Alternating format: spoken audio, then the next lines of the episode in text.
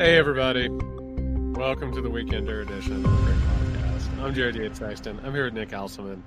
Nick, I gotta tell you, before we even start this show, before we even get to the headline, I'm already sick of this shit. You know what? What do you expect? This is Joe fucking Biden. It's his whole career has been littered of things with things like this. So, you know, of course he's going to have documents in his Corvette. In his garage. Oh God. Oh God. We got to talk about it. Okay. So Joe Biden's group. Hi everybody. Thanks for coming to the show. I'm so aggravated and pissed off about this. So while previous president Donald Trump has been under investigation for his handling of classified documents, Joe Biden's offices and staff have been hard at work, looking around, seeing if maybe they had made a mistake here or there. Turns out they made a couple of mistakes, Nick. Turns out that there was classified material first at the Penn Biden Center, which has been basically Biden's office before he was president.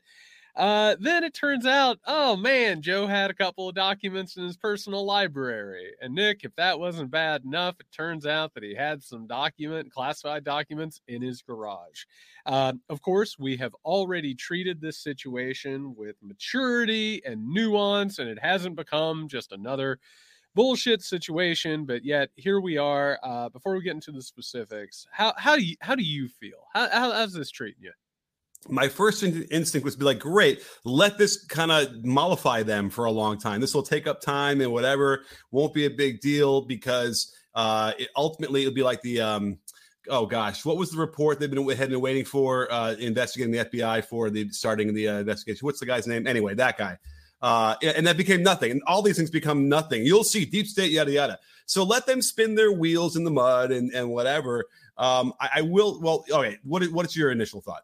Well, I'll go ahead and I'll say this. This sucks. This sucks. I hate any, and listen, we're not a podcast that carries water for Joe Biden.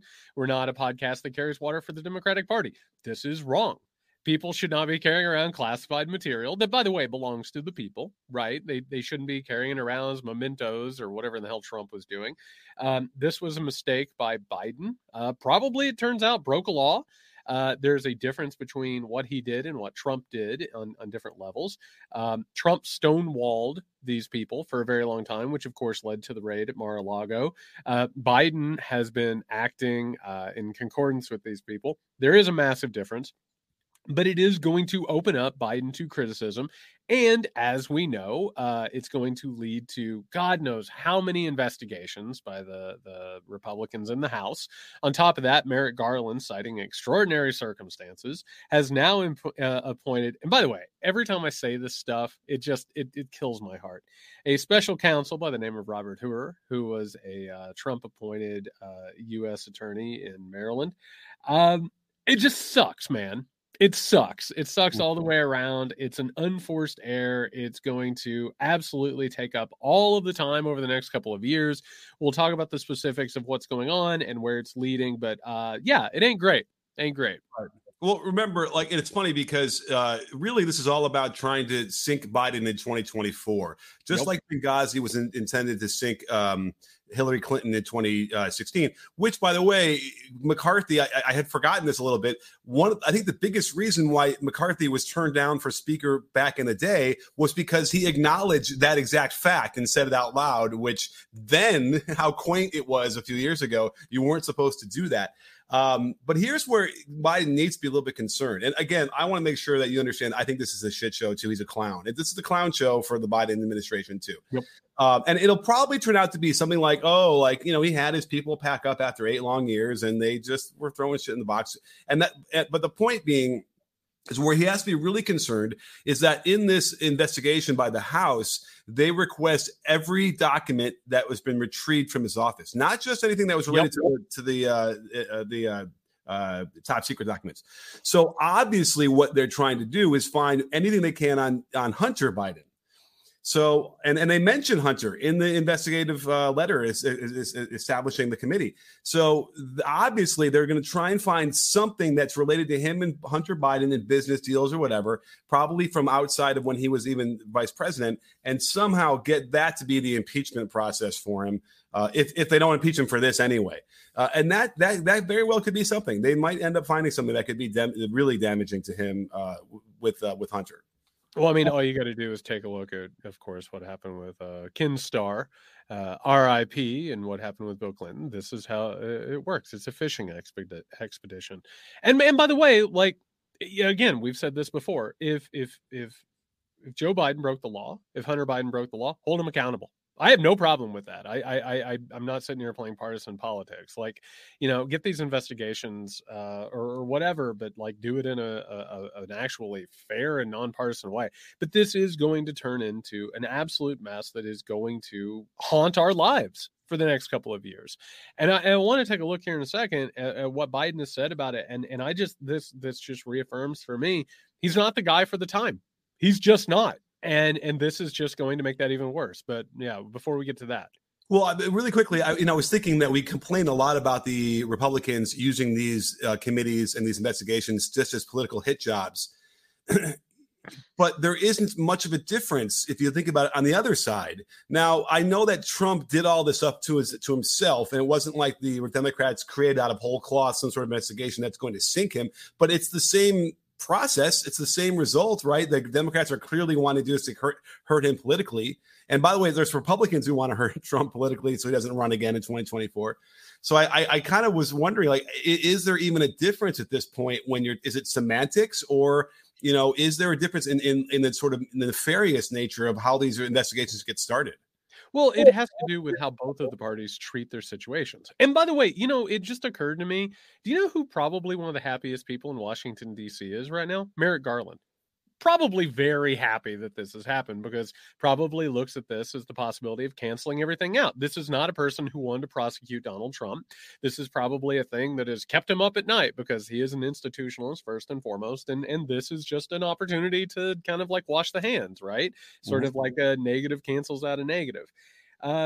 In the midst of all of this, we both know this. We know that the Republican Party would stab their own mothers in the back, if it led to half a bump in approval and or fundraising numbers. The Democrats, they wring their hands, and they're absolutely terrified to use the power of the state or power in general.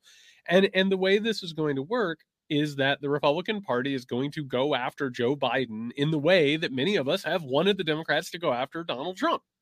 And in a way, it really is a type of situation of just desserts.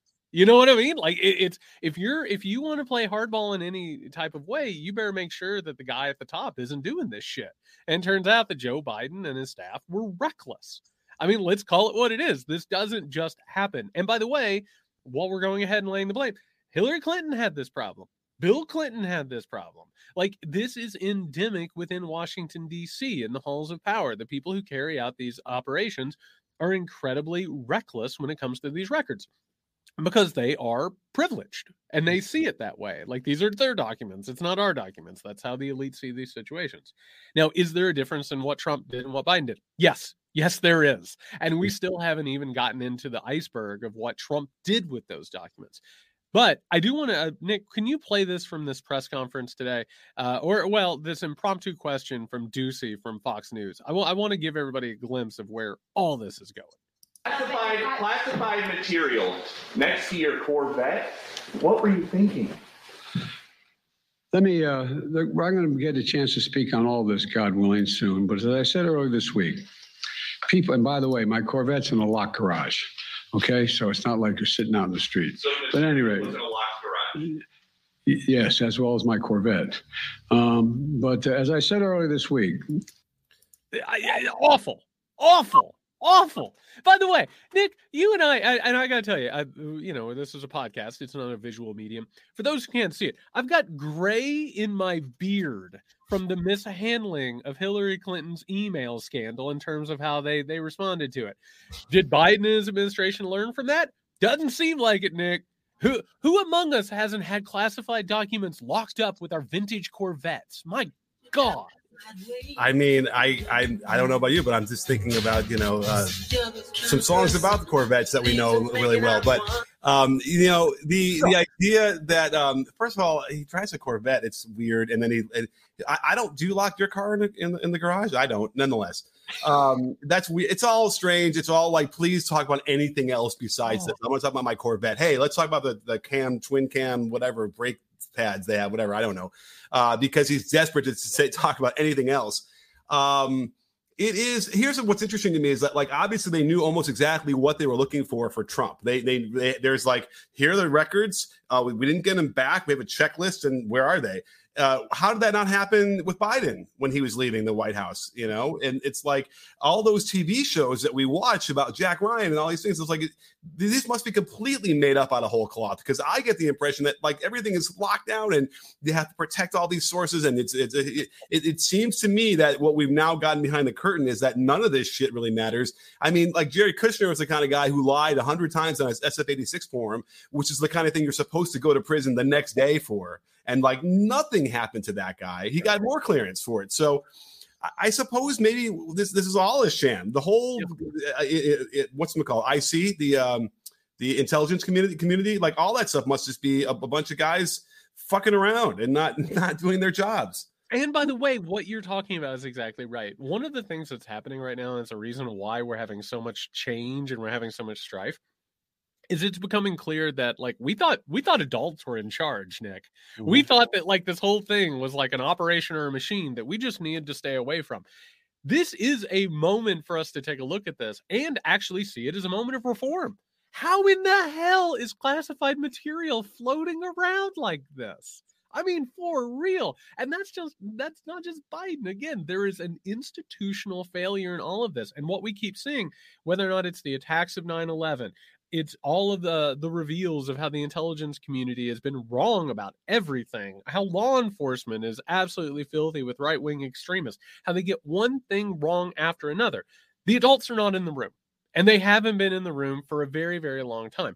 Now, there's a difference between talking about that and what we're getting ready to see. And by the way, this the Committee on Oversight and Accountability, which James Comer is now in charge of, has already, you know, told Biden that they're going to investigate this thing. I mean, my God, Nick, how much were the House Republicans salivating over this story as it popped up?